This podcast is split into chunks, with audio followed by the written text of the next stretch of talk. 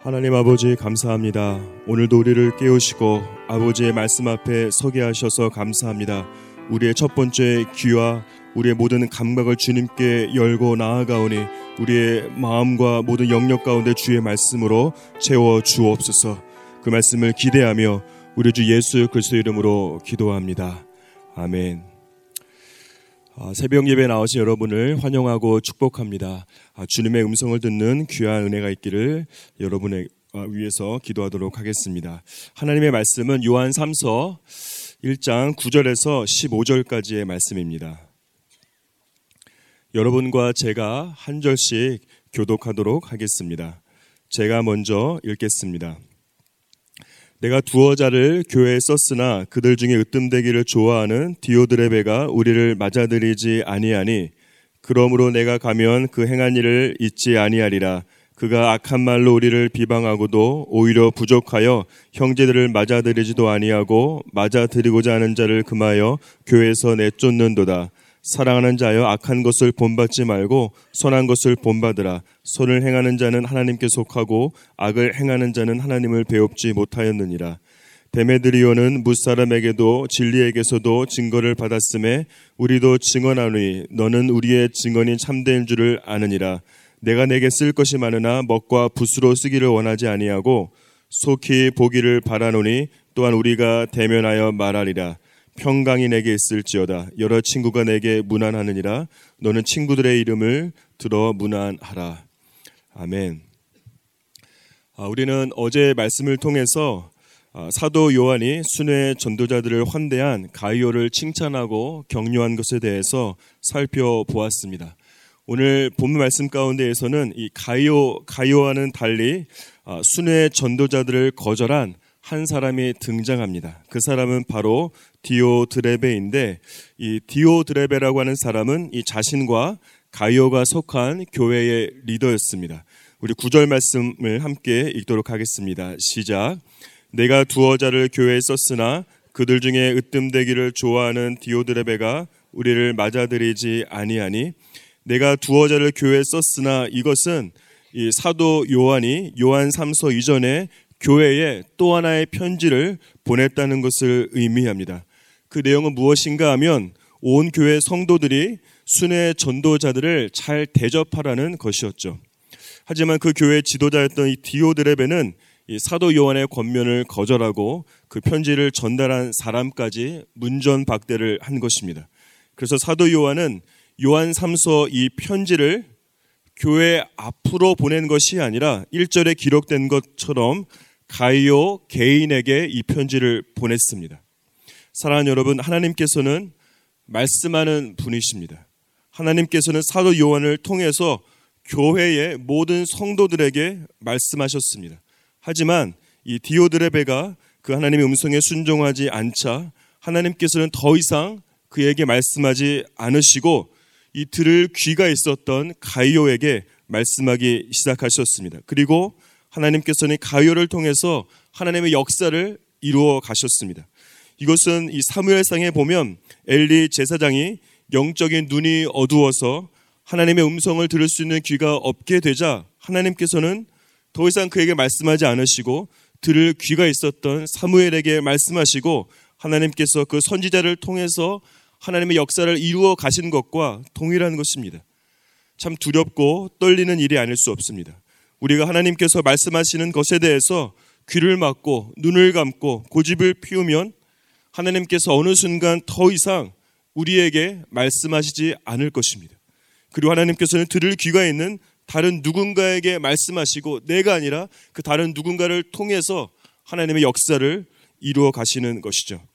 저는 우리 모두가 이 귀를 막았던 디오드레베가 아니라 들을 귀가 있는 가이오가 되기를 주님의 이름으로 축복합니다. 디오드레베가 그 교회의 리더였지만 정말 지도자였지만 영적인 지도자였지만 하나님의 음성을 들을 수 없었습니다. 이런 면에 있어서 디오드레베는 더 이상 리더가 아니었습니다.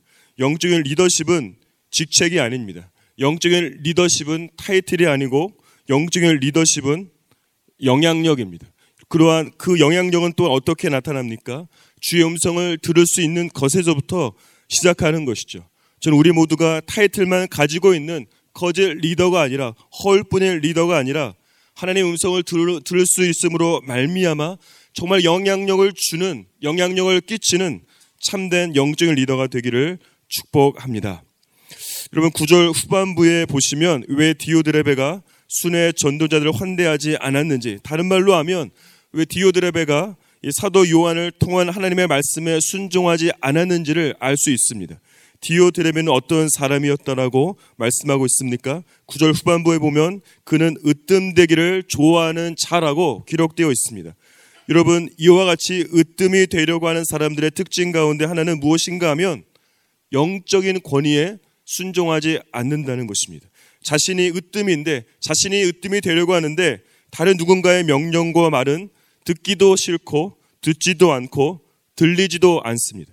따라서 디오드레베는 순회 전도자들을 환대하라는 사도 요한의 권위에 순종하지 않은 겁니다. 덤밀하게는 사도 요한을 통한 하나님의 음성의 귀를 막아버린 것입니다. 우리 이사야 14장 13절 14절 말씀을 다 함께 읽도록 하겠습니다. 시작. 내가 내 마음에 이르기를 내가 하늘에 올라 하나님의 뭇별 위에 내 자리를 높이리라. 내가 북극 지폐의 산 위에 앉으리라. 가장 높은 구름에 올라가 지극히 높은 이와 같아지리라 하는도다. 여러분 이 말씀은 다른 사람이 아니라 사단에 대한 성경의 기록, 성경의 진단입니다. 여러분 사단은 피조물입니다. 사단은 피조물로서 창조주이신 하나님을 예배하고 하나님의 말씀에 순종해야만 합니다. 하지만 사단은 지극히 높은 자 하나님과 같이 되어지기를 원했습니다.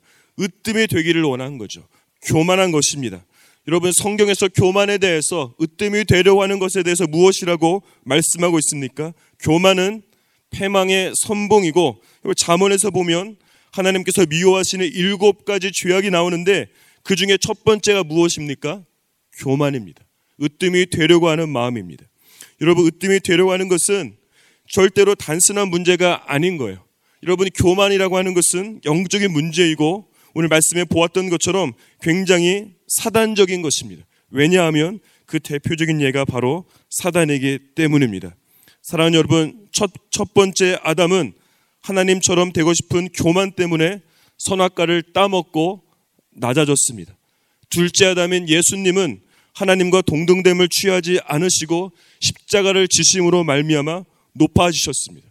여러분 우리가 스스로를 높일 때 낮아지고 우리가 스스로를 낮출 때 높아지는 영적인 원칙을 살아내시는 저와 여러분이 되기를 축복합니다. 우리 10절 말씀 다 함께 읽어보도록 하겠습니다. 시작. 그러므로 내가 가면 그 행한 일을 잊지 아니하리라. 그가 악한 말로 우리를 비방하고도 오히려 부족하여 형제들을 맞아들이지도 아니하고 맞아들이고자 하는 자를 금하여 교회에서 내쫓는도다. 하나님께서 사도 요한을 통해서 말씀하시는 이 디오드레베의 잘못은 크게 세 가지입니다. 첫 번째는 10절 말씀에 보는 것처럼 하나님께서 세우신 사도 요한과 리더들에 대해서 비방을 하는 것이고 두 번째는 이 순회 전도자들을 제대로 접대하지 대접하지 않은 겁니다.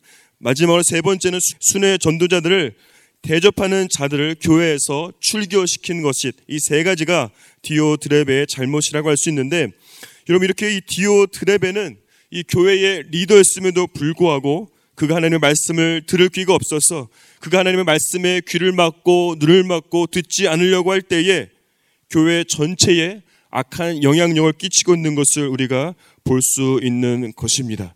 우리 11절 말씀 함께 읽도록 하겠습니다. 시작. 사랑하는 자여 악한 것을 본받지 말고 선한 것을 본받으라. 선을 행하는 자는 하나님께 속하고 악을 행하는 자는 하나님을 뵈옵지 못하느니라. 여러분 11절은 오늘 본문의 main point라고 할 수가 있습니다.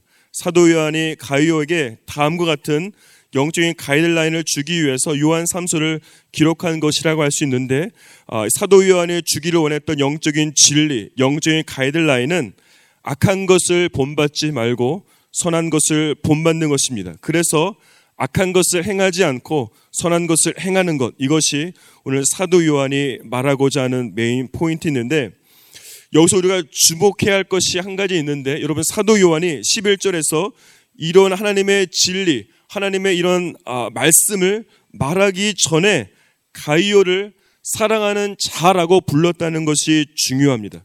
왜 그랬을까? 왜 진리를 말하기 전에 이 가이오에 대해서 사랑하는 자라고 말했을까? 그 이유는 이 사랑과 진리라고 하는 것은 항상 함께 가야 하기 때문입니다. 여러분, 사랑 없이 말하는 진리는 사람의 영혼을 치유하는 의사이신 이 하나님의 메스가 아니라 사람을 죽이기 위해서 휘두르는 칼과 같기 때문입니다. 가이오에게는 여러분 사도 요한이 영적으로 권위자였고 주 안에서 연결된 멘토 멘티였기 때문에 두 사람은 그 누구보다 서로 가깝고 신뢰할 수 있는 사이라고 할 수 있습니다. 우리는 가까운 사람을 믿수록 서로 친밀하기 때문에 허물 없이 편하게 말해도 된다고 생각하는데 성경은 그렇게 말하고 있지 않습니다. 여러분 사도 요한이 가이오를 사랑하는 자, 영어로는 beloved라고 부르는 것은 이 가이오를 향한 사랑과 존중을 의미합니다. 따라서 이 성경은 우리가 가까우면 가까울수록 허물이 없으면 없을수록 더욱 상대방을 사랑으로 존중하며 말해야 된다고 하는 것을 가르치고 있는 것입니다. 여러분 이것이 성경에 말하는 관계의 법칙이고 대화의 원칙인 것입니다. 사랑하는 여러분, 우리가 우리에게 가장 가까운 남편과 아내 혹은 자녀들에게 하나님의 진리를 나눌 때에 사랑과 존중의 마음이 담긴 정말 가득 담긴 사랑하는 자와 같은 이런 호칭으로 시작하시기 바랍니다. 여러분 그렇게 하지 않으면 남편이 남의 편이 되고 와이프가 나이프가 될 수밖에 없는 그러한 현실이 일어날 것입니다. 전 여러분의 남편이 남의 편이 아니라 남편이 되어지기를 주님의 이름으로 축복합니다. 여러분 11절 말씀을 성경 원문을 조금 더 자세히 살펴보면 한국어 성경에서는 찾아볼 수 없는 특이한 점을 발견할 수 있습니다. 한국어 성경에는 여러분 한번 보시면 본받으라 그리고 본받지 말라라고 하는 동사 두 개 모두가 나와 있습니다. 하지만 성경 원문에는 이 본받으라라는 단어는 없는 반면에 본받지 말라라는 표현은 있다라는 것입니다. 여러분 이것은 무엇을 말하냐면 본문의 중점이 선한 것을 본받는 것이 있기보다는 악한 것을 본받지 말라라는 것에 있다고 하는 것을 말하는 것이죠. 여러분 그도 그럴 것이 우리 모두는 이 죄성 때문에 우리 안에 있는 죄악 때문에 선한 것에 이끌리기보다는 악한 것에 마음과 우리의 모든 감각이 끌리기 때문입니다. 우리 한옥 목사님의 기독교 에센스 책에 잘 나와 있는 것처럼 사창가와 술집과 도박과 사기와 음란 사이트 이런 모든 것들은 정말 가만히 놔두어도 순식간에 퍼지고 아무리 법으로 못하게 막고 막고 단속해도 기생충처럼 퍼지는 것과 같은 것입니다. 여기서 본받지 말라라고 하는 것은 크게 두 가지 의미가 있는데 첫 번째로는 don't imitate 모방하지 말라라고 하는 것이고 두 번째로는 악한 것이 나에게 영향을 미치도록 하지 말라라고 하는 겁니다. 여러분 우리가 이 악한 것들, 이 죄악된 것들에 대해서 차단하지 않고 지속적으로 노출되면은 어떠한 결과가 나타나는지 잘 보여주는 사건들이 있었는데 아, 몇년 전에 부산에서 살인 사건이 발생했습니다. 중학교 3학년 남학생이 자신의 어머니를 목졸라 살해했는데 사건의 전말은 이렇습니다. 아무것도 하지 않고 오직 인터넷 게임에만 몰두하고 있는 아들을 아, 나무라던 책망하던 어머니를 그 아들이 죽이고 나서 자신도 자살을 했습니다. 또한 경기도에 있는 한 주차장에서는 한 사람이 총에 맞아 숨졌는데 그것은 밤새도록 게임을 하고 나서 밖에 나갔다가 한 행인이 자신을 째려보는 것으로 오해하고 공기총으로 공기총으로 살해한 겁니다. 한 중학교 남학생 6명이 점심시간에 같은 반 여학생에게 집단적으로 폭행을 가하기도 했는데 이 경찰 조사 결과 그들의 고백에는 아무런 죄의식을 찾아볼 수 없었는데 학교가 끝나면 항상 인터넷 앞에 몇 시간이고 앉아서 이 음란한 동영상을 보았기 때문에 호기심이 생겼고 그렇게 한 여학생의 인생을 송두리째 짓밟아 버린 겁니다. 여러분은 이것은 정말로 어떻게 보면 당연한 결과라는 겁니다. 우리의 뇌를 살펴보면 특유의 기능을 가진 여러 부분으로 구성되어 있는데 그 가운데서 특히 이 전두엽이라고 하는 부분이 있는데 이것은 우리 이 앞니마 바로 뒤쪽에 위치한 뇌를 말합니다. 이 전두엽은 우리의 도덕성과 판단력과 의지를 관장하는 곳인데 이 눈과 마음과 우리가 지속적으로 계속적으로 이 약한 것들에 인터넷 게임과 음란물에 장시간 지속적으로 노출되게 되면 이 전두엽이 손상되는 거예요. 그래서 이 도덕성의 기준과 판단력이 파괴되어서 무엇이 옳고 그른지 그 기준이 흔들리고 이 성폭행을 해도 아무런 죄책감이 없는 겁니다. 또한 자신의 감정과 의지를 조절할 수 없게 되어서 공격적이 되어지고 이 아, 폭력적으로 성품이 변하게 되어서 어느 순간 자신도 모르게 자신의 가족까지 살인하게 되는 것이죠. 여러분 욥기 말씀에 보면 욥이 이렇게 고백하고 있습니다. 내가 내 눈과 약속하였나니 어찌 처녀에게 주목하랴. 여러분 욥은 이 자신의 눈을 자신의 모든 감각 기관들을 아, 악한 것을 본받지 않기 위해서 악한 것에 내 마음이 끌리지 않기 위해서 자신을 지키기로 약속한 것인데 더 엄밀히 말하기는 자신의 눈과 하나님과 언약을 맺듯이 언약을 맺은 것입니다. 사랑하는 여러분, 우리도 악한 것에 지속적으로 노출되고 본받지 않기 위해서 우리의 눈과 우리의 모든 감각 기관들과 반드시 하나님과 언약을 맺듯이 언약을 맺기를 주님의 이름으로 축복합니다. 우리 12절 말씀 함께 읽겠습니다. 시작. 데메드리오는 무사람에게도 진리에게서도 증거를 받았음에 우리도 증언하노니 너는 우리의 증언이 참된 줄을 아느니라. 여러분 데메드리오는 바울의 동력자였던 대마로서 이 순회 전도자들을 대접하다가 디오드랩에 의해서 교회에서 쫓겨났지만 다시 바울이 쓴 요한 3서 이 서신을 가지고 가이오게로 가서 요한의 메시지를 전한 사람입니다. 여러분 여기서 중요한 것은 이 데메드리오라고 하는 사람이 진리에게서 증거를 받았다라고 말하고 있는데 그것은 무엇을 말하냐면 데메드리오가 진리에게서 증거를 받았다고 하는 것은 그가 즉 이 코람 데오 다시 말해서 하나님 앞에서 인정받는 삶을 살았음을 의미합니다. 그리고 이 데메드리오가 사도 요한을 포함한 무사람들에게서 증거를 받았다고 하는 것은 그가 이 코람 호미니부스 즉 사람들에게도 인정받는 삶을 살았다는 거예요. 여기서 주목해야 하는 것은 왜 진리, 하나님에 의해서가 아니라 사람들에게 증거를 받았다고 하는 것이 먼저 나오고 있는가 하는 겁니다. 하나님보다 사람들에게 인정받는 것이 먼저 이어서 그렇습니까? 여러분 그것은 그런 것이 아니라 당시 초대교회 안에 영적인 것만을 중시하고 구체적인 것을 무시하는 영지주의적인 경향 때문에 그렇습니다. 그 결과 당시 초대교회 성도들은 하나님께만 인정을 받으면 영적인 것만 해결이 되어지면 그만이고 육체에 불과한 사람들에게 인정받는 것은 전혀 중요하지 않다고 생각하였기 때문입니다. 그냥 하나님께 인정받으면 되고 사람에게 인정받는 것은 중요하지 않다라고 하는 것은 어떤 면에서는 옳은 말이기는 하지만 그것은 사람에게 할 도리와 책임을 전혀 하지 않고 그냥 회피하기 위한 목적으로 하나님을 이용하는 것일 수도 있는데 그 대표적인 것이 신약에 나오는 이 고르반이라고 하는 겁니다. 여러분 이 고르반은 이 헌물 혹은 재물이라는 의미인데 예를 들어서 이런 겁니다. 지금 나에게 100만 원이라는 돈이 있는데 이 재정은 하나님께 드려지는 돈이기 때문에 그 100만 원을 가지고 이 부모님을 봉양하는 것에 섬기는 것에 사용할 수 없다라고 하는 거죠. 근데 시간이 지나고 보니까 그것은 일단 부모님을 섬기는 것에 돈을 쓰기 싫어서 그냥 하나님께 드렸다라고 하고 그 후에 그 헌금을 취소해서 돌려받고 그 후에는 다시 자신을 위해서 사용하기 위한 꼼수였던 겁니다. 여러분 따라서 이것은 하나님께도 인정받지 못하고 사람들에게는 더더욱 인정받지 못하는 겁니다. 하나님의 이름을 망령되이 사용하는 것이고 바리새이적인 영성인 것이죠.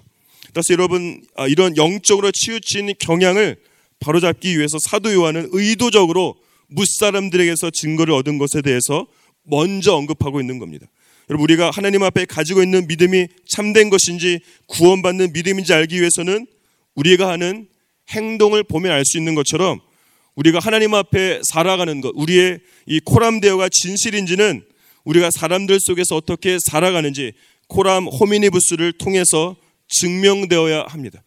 눈에 보이지 보이는 사람을 사랑하지 않으면서 눈에 보이지 않는 하나님을 사랑한다고 말할 수 없는 것과 동일한 것입니다. 사랑하는 여러분, 저는 우리 모두가 이 데메드리오와 같이 코람 데오와 코람 호미니부스 두 가지가 균형을 이루는 영성을 소유하기를 주님의 이름으로 축복합니다.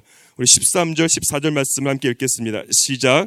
내게 쓸 것이 많으나 먹과 붓으로 쓰기를 원하지 아니하고 속히 보기를 바라노니 또한 우리가 대면하여 말하리라. 여러분 당시 사도 요한의 나이는 대략 90세가 넘는 고령이었습니다. 따라서 이런 어, 고령이었기 때문에 직접 가서 보는 것에는 여러 제한과 어려움이 있음에도 불구하고 사도 요한은 가이옥의 편지보다는 직접 눈으로 보고 얼굴과 얼굴을 대면하면서 보고 싶다라고 말씀하고 있습니다. 여러분 여기서 중요한 것은 이 가이오를 향한 사도 요한의 이 절절한 사랑을 통해서 우리가 발견해야 되는 것이 있는데 그것은 무엇인가 하면 우리 한 사람 한 사람과 함께하기를 원하시는 하나님 아버지의 마음을 알아야 돼요. 여러분 구약 맨 처음에 보면 이 에덴 동산에서 우리는 하나님과 함께 거닐면서 동행했지만 죄로 인해서 주님과의 관계가 깨어지고 나서 우리는 그 죄로 인해서 하나님 앞에 가까이 나아갈 수 없는 존재가 되었습니다. 하지만 하나님께서는 우리에게 이 선지자들의 먹과 붓을 통해서 기록된 두루마리로 우리에게 말씀하셨고 그것이 마음에 아직은 섭섭해서 더 가까이 가고 싶어서 하나님께서는 먹과 붓이 아니라 우리와 얼굴과 얼굴을 마주보기 위해서 우리를 대면하기 위해서 성막을 지으시고 우리 곁에 우리 가운데 거하셨습니다. 그리고 나서는 또 하나님께서는 우리와 더 친밀하게 가까이 하고 동행하시기 위해서 인간의 몸을 입고 이 땅 가운데 임하셨습니다. 한 걸음 더 나아가서 예수께서는 부활하신 후에는 마가의 다락방에 성령 우리 가운데 오셔서 하나님께서 우리 곁에 우리 가운데 계신 것이 아니라 이제 우리 안으로 들어온 거죠. 여러분 이것은 내가 내 안에 너가 내 안에 있는 것으로 우리와 언제 하나가 되기를 원하시는 하나님 아버지의 마음을 우리가 사도 요한에게서 읽을 수 있어야 됩니다. 이것을 통해서 죄로 인해서 멀어졌던 하나님께서 먹과 붓에서부터 시작해서 우리 가운데, 우리 옆에, 우리 속에 들어오신 하나님을 반드시 볼 수 있기를 주님의 이름으로 축복합니다. 우리 15절 말씀 다 함께 읽겠습니다. 시작. 평강이 너에게 있을지어다. 여러 친구가 내게 무난하니라. 너는 친구들의 이름을 들어 무난하라. 사도 요한의 마지막 인사입니다. 사도 요한은 자신과 함께 있는 친구들이 가이오에게 무난한다고 말하면서 가이오에게도 그 친구들의 이름 하나하나를 부르면서 연락하고 무난하라고 건면하고 있습니다. 아, 이름을 불러준다고 하는 것은 참, 참 의미가 있는 것 같습니다. 제가 아, 저의 친형이 오랫동안 다녔고 리더를 썼던 교회에 아, 오랫동안 제가 출석하게 된 적이 있었는데 처음 갔을 때 그곳에 가니까 모든 사람들이 저를 볼 때마다 아, 제 이름을 부르는 게 아니라 누구누구의 동생으로 저를 부르는 거였어요. 물론 그것도 의미가 있지만 아, 그때 어떤 한 리더 한 분이 저를 누구누구의 동생으로 부르지 않고 제 이름을 부르면서 오히려 저의 형을 다니엘의 형님이라고 불러 주었던 것이 저에게는 참 감동이었습니다. 여러분 하나님께서 우리를 절대로 누구누구의 아들, 누구누구의 딸, 누구누구의 부모 이렇게 부르지 않습니다. 그 누군가가 아무리 하나님과 사람에게 알려진 사람이라고 하여도 하나님께서 우리의 이름을 부르는 것이죠. 여러분 저는 오늘 하나님 하나님의 이 음성을 여러분의 이름을 부르는 주의 음성을 듣기를 축복합니다. 마지막으로 살펴보고 싶은 것은 이 사도 요한이 마지막 인사로 평강이 있을지어다라고 마지막 인사를 하고 있는데 이 평강이라는 단어의 뜻을 좀 더 깊이 살펴보고 싶습니다. 여러분 이 평강을 나타내는 이 에이렌에는 광야를 뜻하는 에레모스와 동일한 어근을 가지고 있습니다. 여러분 평강과 이 광야가 동일한 어근이라고 하는 것은 평강은 광야에서 얻을 수 있음을 의미합니다. 여러분, 광야는 환경적으로 최악입니다.